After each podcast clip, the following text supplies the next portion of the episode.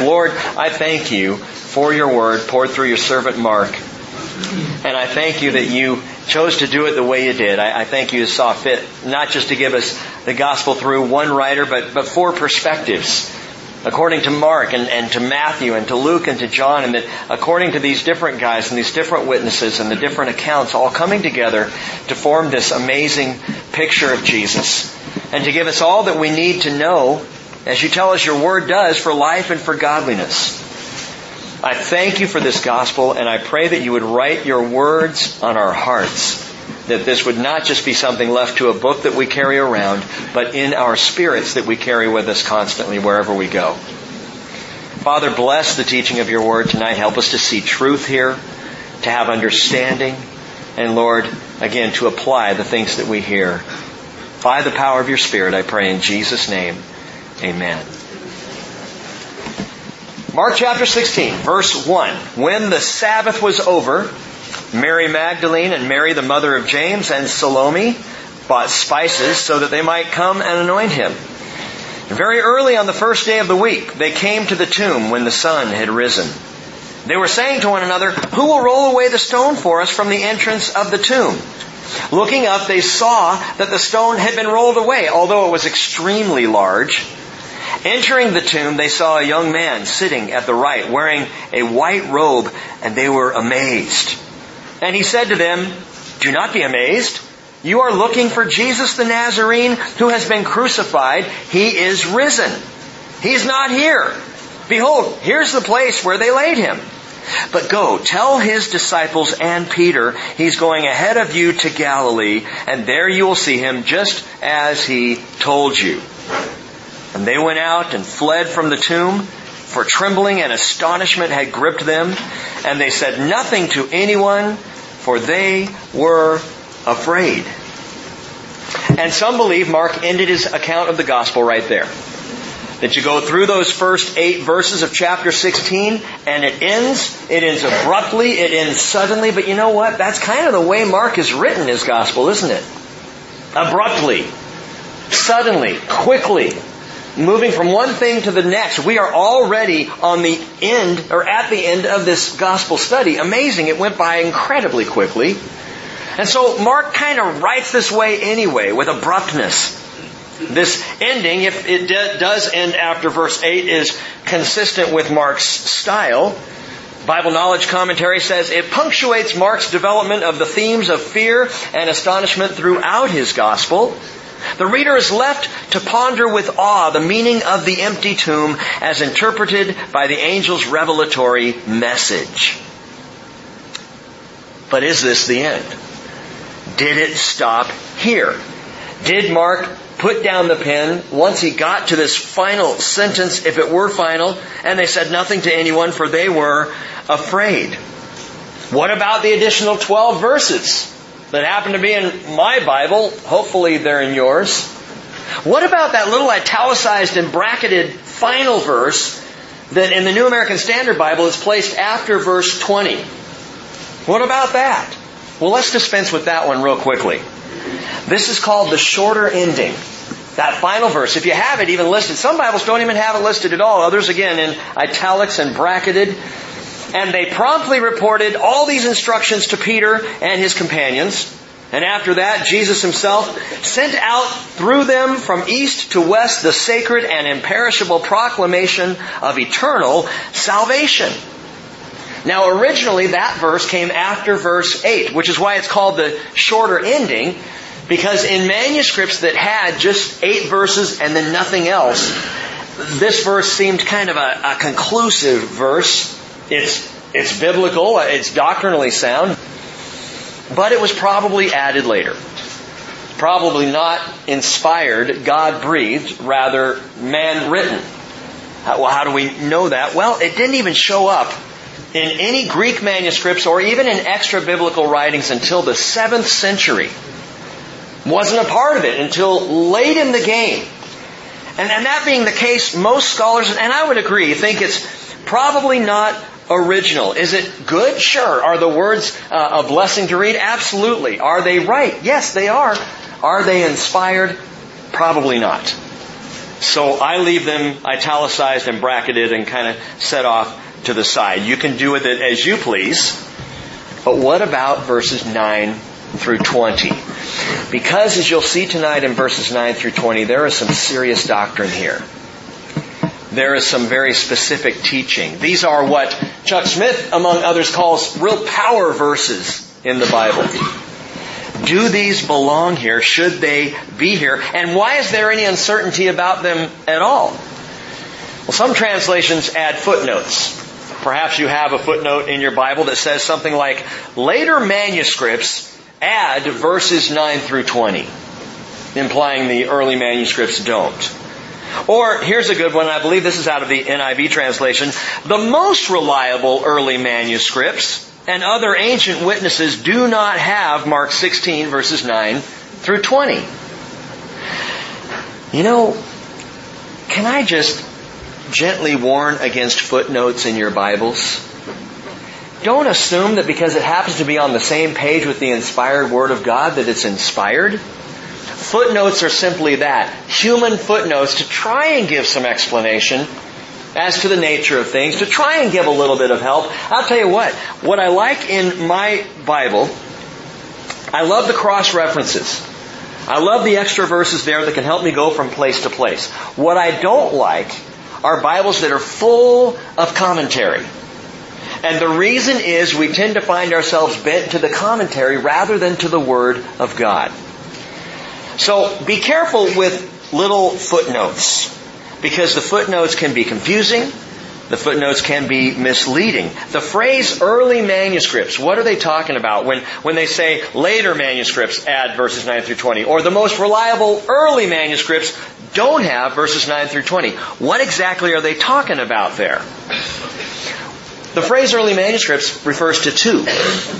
Two manuscripts and these two manuscripts are the only unsealed copies. Uncial is like a, you, you would see that on a listing of fonts. Okay, uncial is just a pattern of writing. It's, it's a script style. It's not exactly handwriting. It's not exactly printing.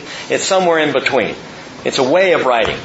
So if you hear the word uncial or an unsealed document, we have two unsealed documents. That is, they are handwritten copies of the Greek New Testament in full.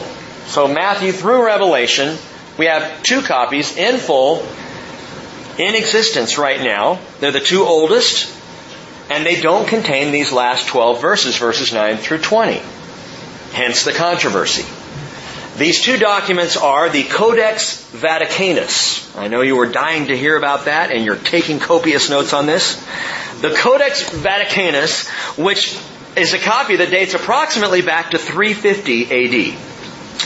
The second one is the Codex Sinaiticus, which is a second copy that dates around 360 AD.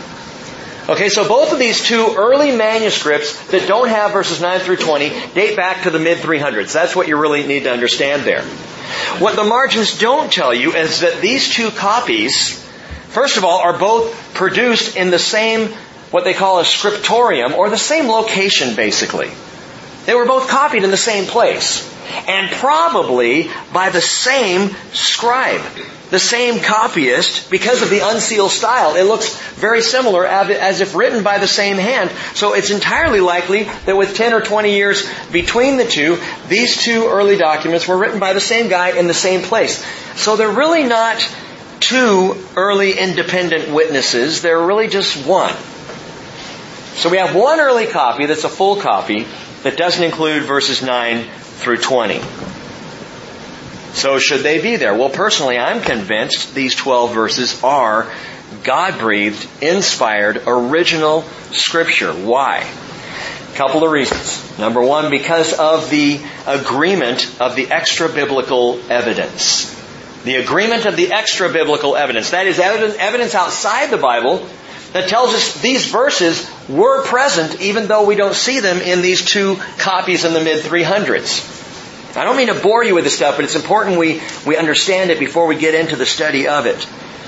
You see, while the two manuscripts from the mid 4th century lack verses 9 through 20, there are early extra biblical witnesses who testify to these verses, either by quoting the verses themselves or by writing about them in their own commentaries. And I'm going to give you four quick names.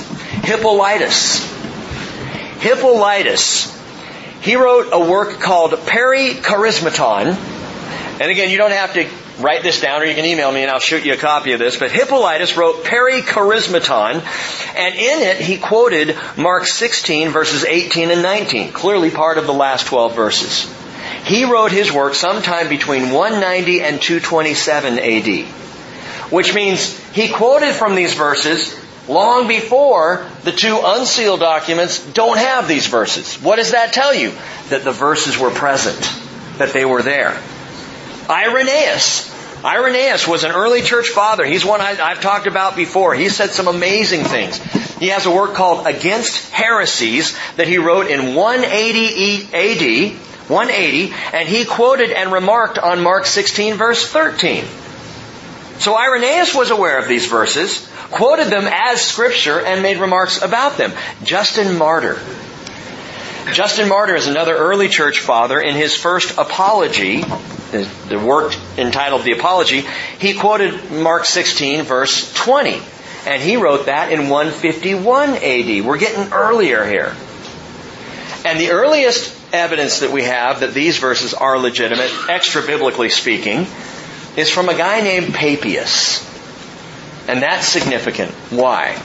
Because Papias was a disciple of the Apostle John. Papias knew John.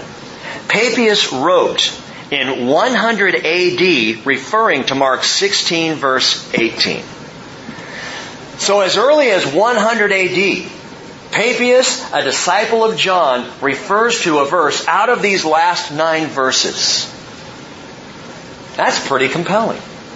Extra biblical and yet compelling. But I also believe these verses to be God breathed because of the amazing intra biblical evidence. That is the Word of God providing its own evidence for the reason these verses should be here. The witness of these words parallels and jives very well with the rest of Scripture. You don't find anything in these 12 verses that seems a little off or perhaps a little out there either from what the rest of Scripture teaches or from the examples we find in the rest of Scripture, and you'll see that tonight as well. The appearances of Jesus after his resurrection, talked about in the last 12 verses, jive with the other Gospels perfectly.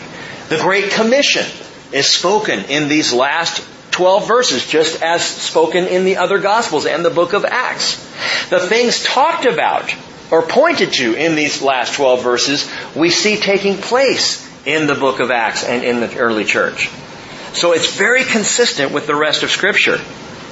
And just to freak you out a little bit, there was a man who lived from 1850 to 1942. You may have heard his name. It's Dr. Ivan Panin. Some of you Bible students may have heard of Ivan Panin. Ivan Panin dedicated 50 years of his life to the study of biblical numerics. Now let me caution you. Numerics can be a tricky thing. There are Bible code books out there. Don't just grab a book that says Bible codes and assume that it's legitimate. But there is some legitimacy to numerical evidence in the Bible. What do you mean, Rick? The Hebrew language and the Greek language both use the letters also as numbers. You know, in the Greek, you've got the omega, which is the, the, the big number, the alpha, the beginning. In the Hebrew, their letters were also numbers as well. So if you take the numerical value of those numbers, of those letters in the writing, some things begin to emerge. And that's the study of, of numerics. And we talked about when we studied Matthew in the uh, genealogy of Jesus, how amazingly it breaks down into so many different sevens sevens throughout the genealogy of Jesus in a way that no man could have possibly worked that out in a stunning and a divine way. We see the same thing in verses 9 through 20 of Mark 16. The same thing. What Ivan Panin discovered applying numbers to letters, he discovered 75 combinations of the number 7 in verses 9 through 20 of Mark 16. 75 combinations. Not to mention the fact that if you look in the original Greek, there are 175 words in the last 12 verses. 175 divides equally by 7 25 times. And he went through and he began to see there's this there's this consistency of the of the of the biblical numerics here and to make it more understandable here, Chuck Missler in his, in his book Hidden Treasures wrote the following.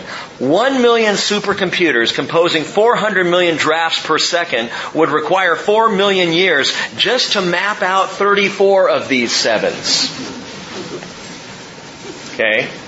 And Panin discovered 75 there is something to this. Wow, Rick, you could do that with any book, right? I mean, grab, I don't know, Homer's Iliad grab the Iliad, and I'm sure you would find numerical uh, consistency because, you know, in, in, the Greek lettering of that, you could find, you don't find it anywhere in Homer's Iliad. There's nothing like that there. You go outside of Scripture and it's, it's piecemeal. God does things to prove and to legitimize His Word. And some of it God doesn't even do to prove His Word. He just, it just happens because He's God. And when you inspire a word and you happen to be God, that word is going to be beyond human comprehension. It's going to be an amazing thing. And there are, as Missler called it, hidden treasures within the word itself.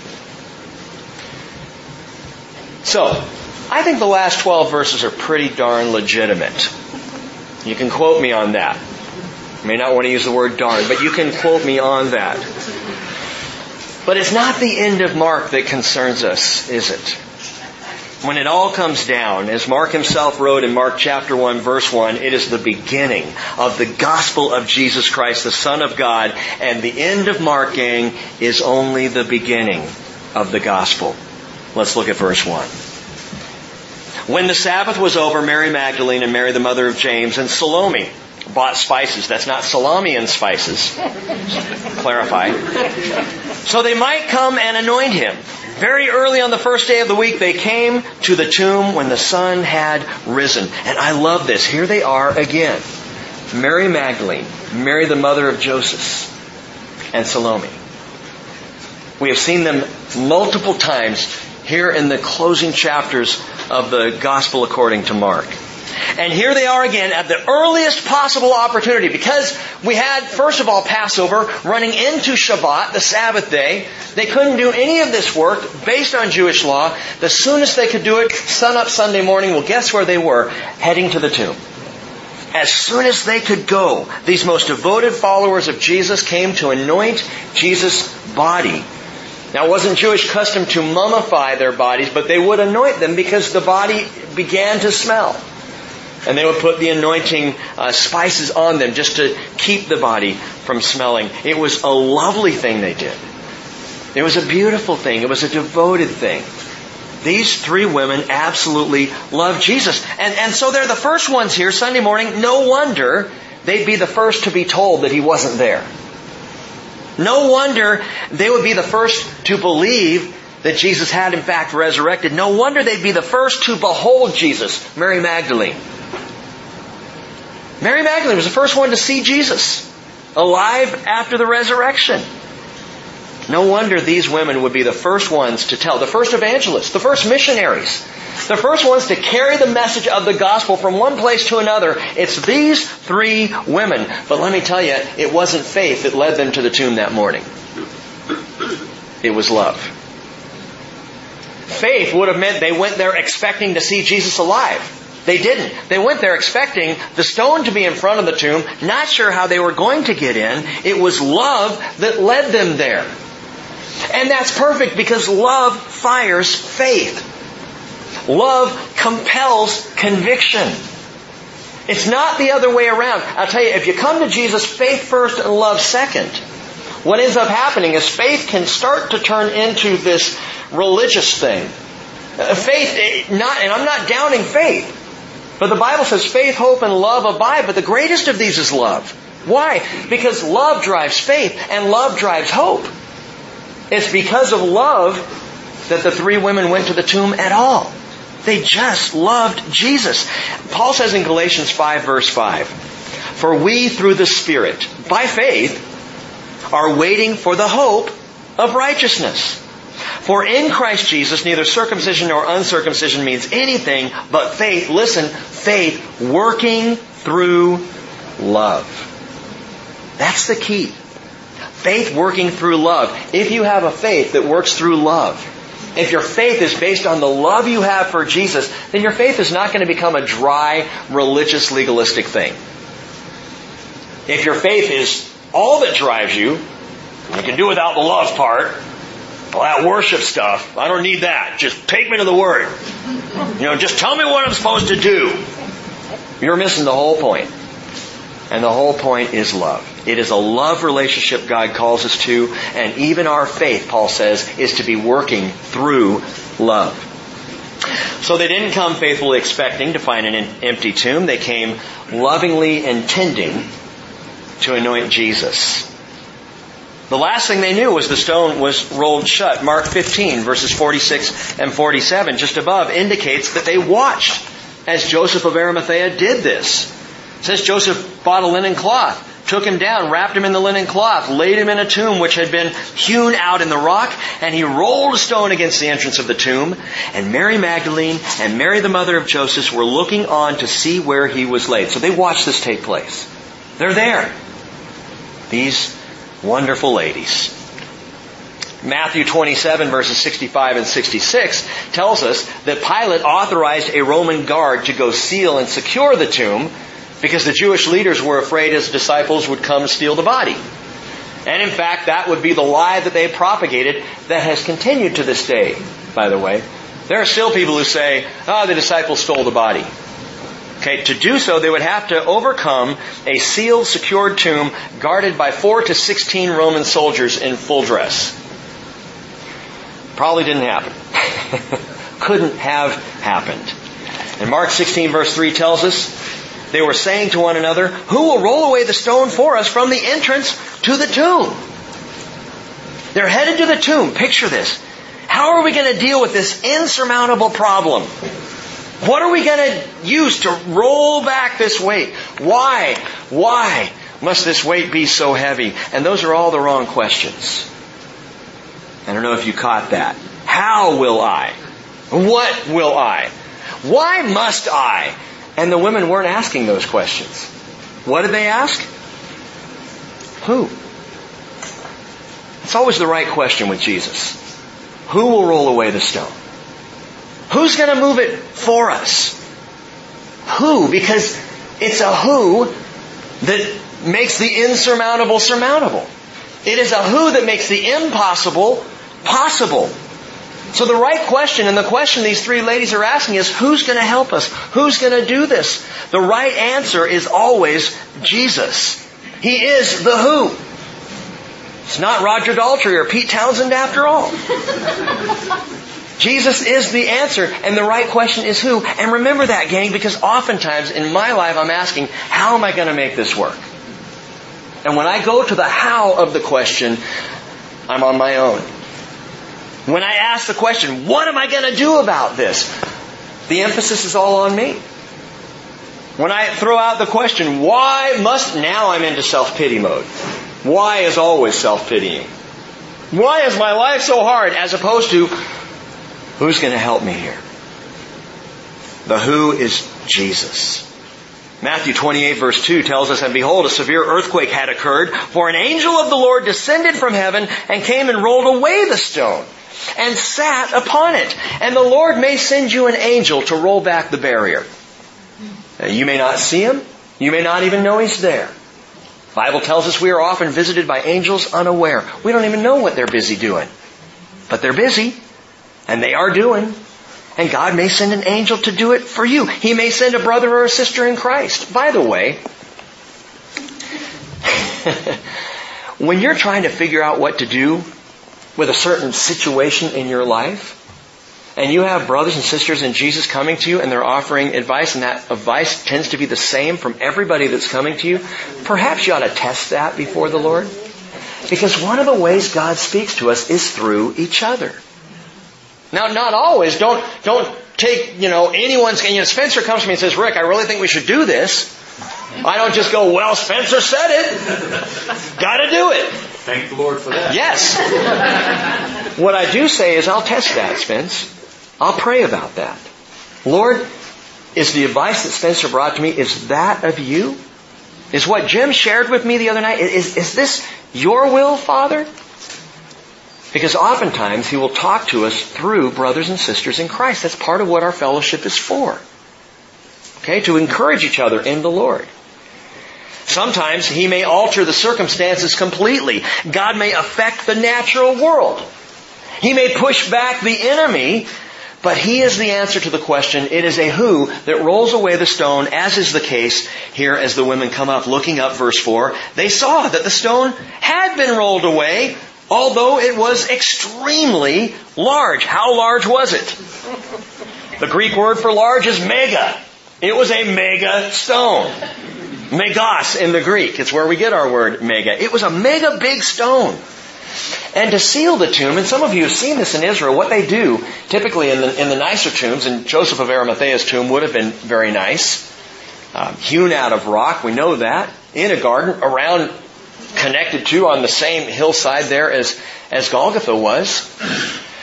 And what they would do is they would carve a groove in the ground that would be at an angle down in front of the tomb, and at the bottom of the groove would be the opening to the tomb. And usually it would be a doorway large enough that you could walk through or perhaps stoop and go into.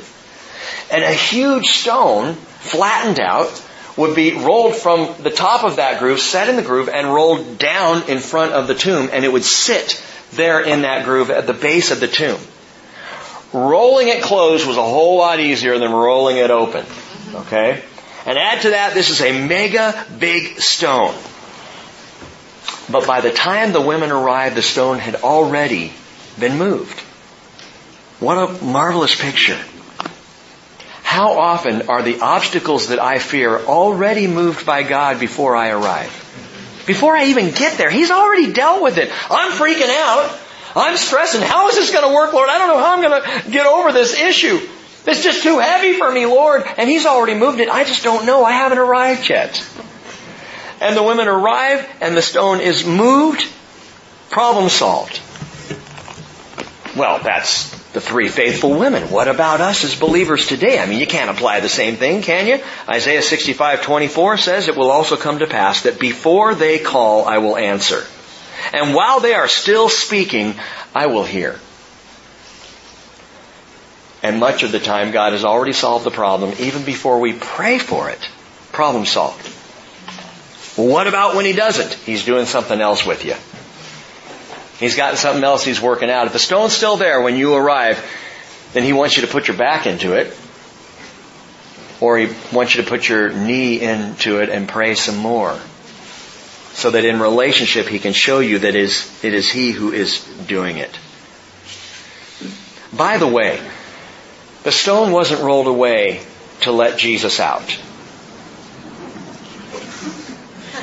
Would Jesus really need the stone to be moved so he could get out of there? Listen to this. John 20 verse 19 says, When it was evening on that day, the first day of the week, resurrection day, and when the doors were shut where the disciples were for fear of the Jews, Jesus came and stood in their midst and said, Peace be with you. The doors were shut. How'd Jesus get in? He just did. Which is so cool because that's a picture of us in our resurrected bodies. And I am, I cannot wait for the millennial kingdom because I'm just going to show up in people's houses. What's up? Stop that! You know, why do you keep doing that? Jesus was not limited. The stone was not moved so Jesus could get out. The stone was moved so that witnesses could look in. So that the women could see with their own eyes, he was not there. He was gone.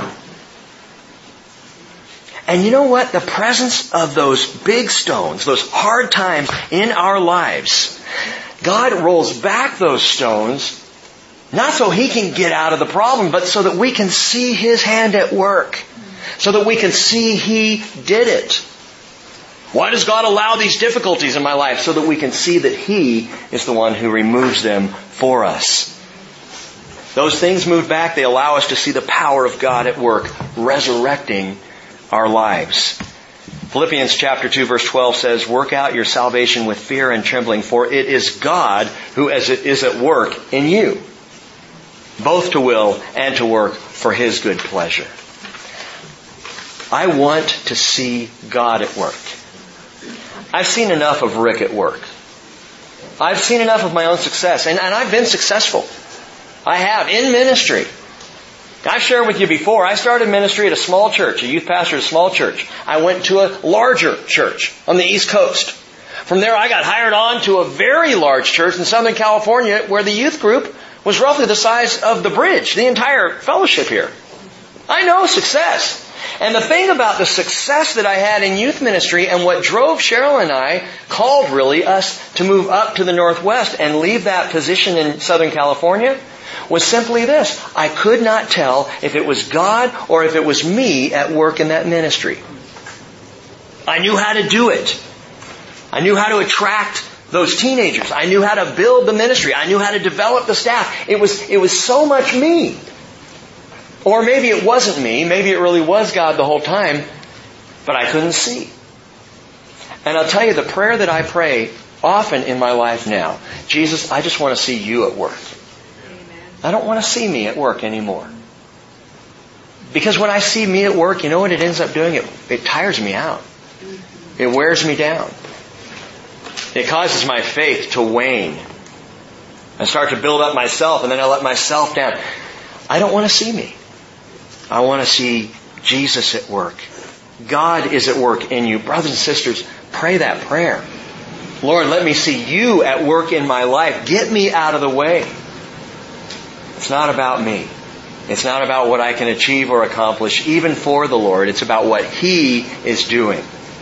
And that's what I want to see. Verse 5. Entering the tomb, they saw a young man sitting at the right, wearing a white robe, and they were amazed. The word amazed there, it's ekthambeo, which can be translated terrified, but, but not terrified as in fearfully, not, ah! Ekthambeo implies just astounded speechless, amazed, uh, uh, blown away by, by what they see here. What do they see? Well, they see no Jesus. He's gone. They see a, a young man in a white robe. The Greek word for robe there is stole. It's a long, stately, train-like robe sweeping the ground, the kind of robe that only a king or a priest or those in high position would wear. Obviously, an important person standing there in the tomb. And Matthew tells us very specifically. Mark just says it was a young man. Matthew tells us, no, it was an angelos. In the Greek, it was an angel whose appearance was like lightning. And I'm glad Matthew tells us that because if we just had Mark's account here, that they went and they saw the young man wearing a white robe and they were amazed, terrified, they were ekthambeod, What's terrifying about a young man in a white robe? You know, nice terry cloth. I mean, what, it, what what's frightening about that? No, this was an angel whose appearance was like lightning, Matthew said. Amazing. Luke tells us there were two of them. Not just one angel. Mark says one, and Matthew adds that looks like lightning, and Luke says, well, no, there were two. And then John comes along, and he describes them sitting one at the head and one at the feet of where the body of Jesus would have laid, which you Bible students know is a great picture. Two angels, one at the head, one at the feet, facing each other. Well, where have you seen that? Mercy seat. Mercy seat on the Ark of the Covenant. Two cherubim facing each other, wings touching, one at the head, one at the feet. And that's the picture that John draws out and you might say, well, okay, but Rick, Matthew, Mark, Luke, and John, all four talk about the angels. Two of them say one angel. One says a man, one says like lightning. That's an actual angel. Luke says two, and then John says two sitting on either end. Why the disparity in the accounts? Critics of the Bible love to say, well, they're different accounts and therefore something must be wrong here. Listen, you got four different writers. You're going to have four different perspectives.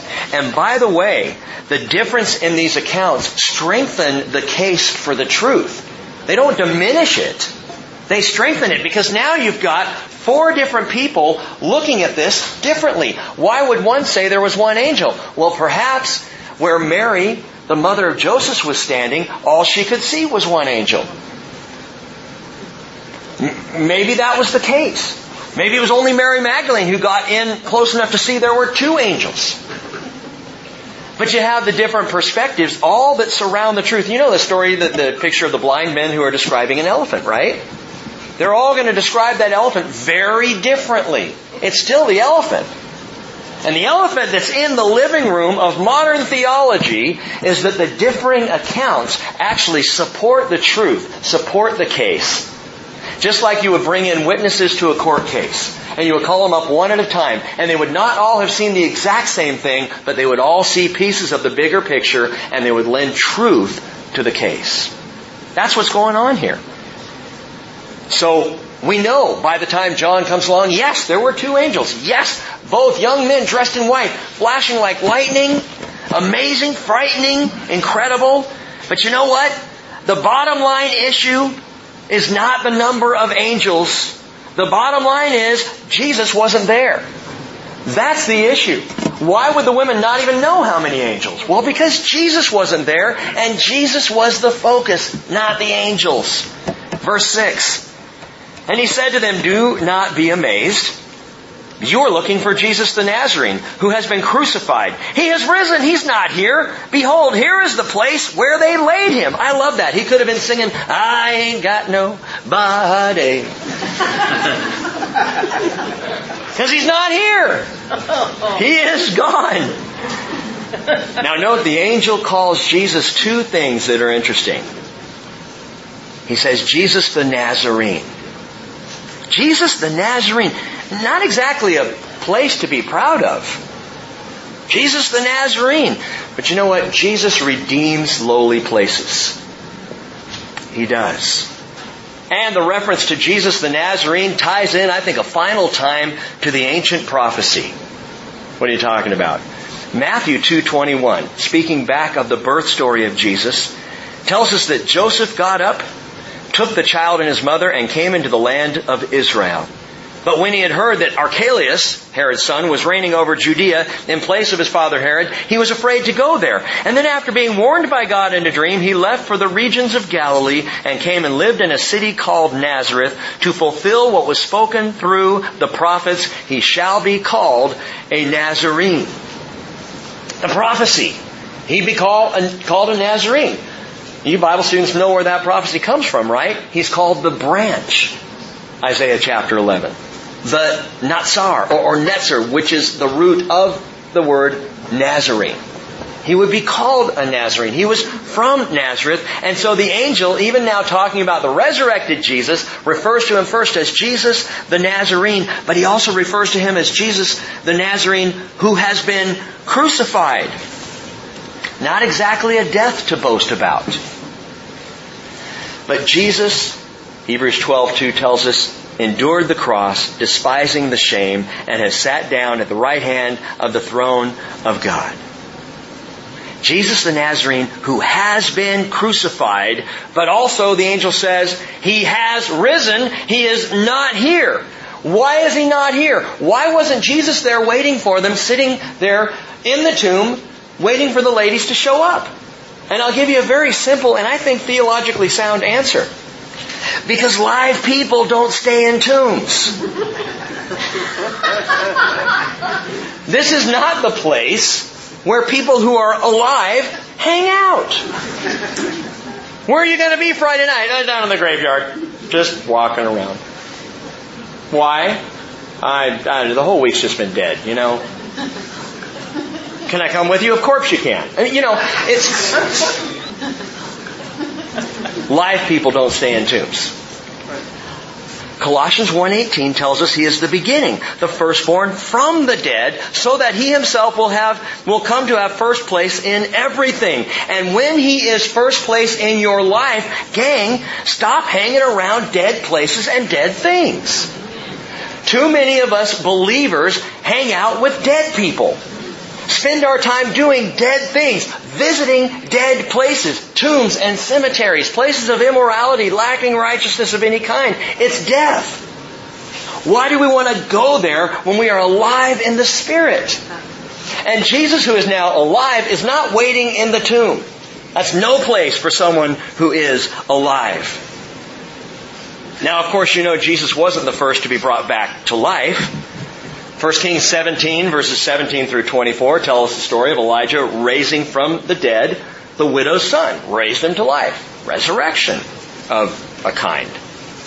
John chapter 11, verses 38 through 44, tells us about Jesus raising from the dead Lazarus. And there are multiple stories in the Bible about this. Jesus raised Jairus' daughter. Uh, Peter raises up Tabitha. Paul raises Eutychus. One of my favorite stories, the young man who fell out of the window because Paul was preaching too long, which is why we don't have anyone sitting in windows at the bridge. but all of these, all of these examples, listen, they were all raised up into the same death they died in. In other words, yes, they were raised back to life, but back into their mortal bodies, and every one of them would die again, which I don't think anyone would want. That's the downside of being raised from the dead. I gotta do this again? All over? And every one of them would, except for Jesus. He's the first fruits.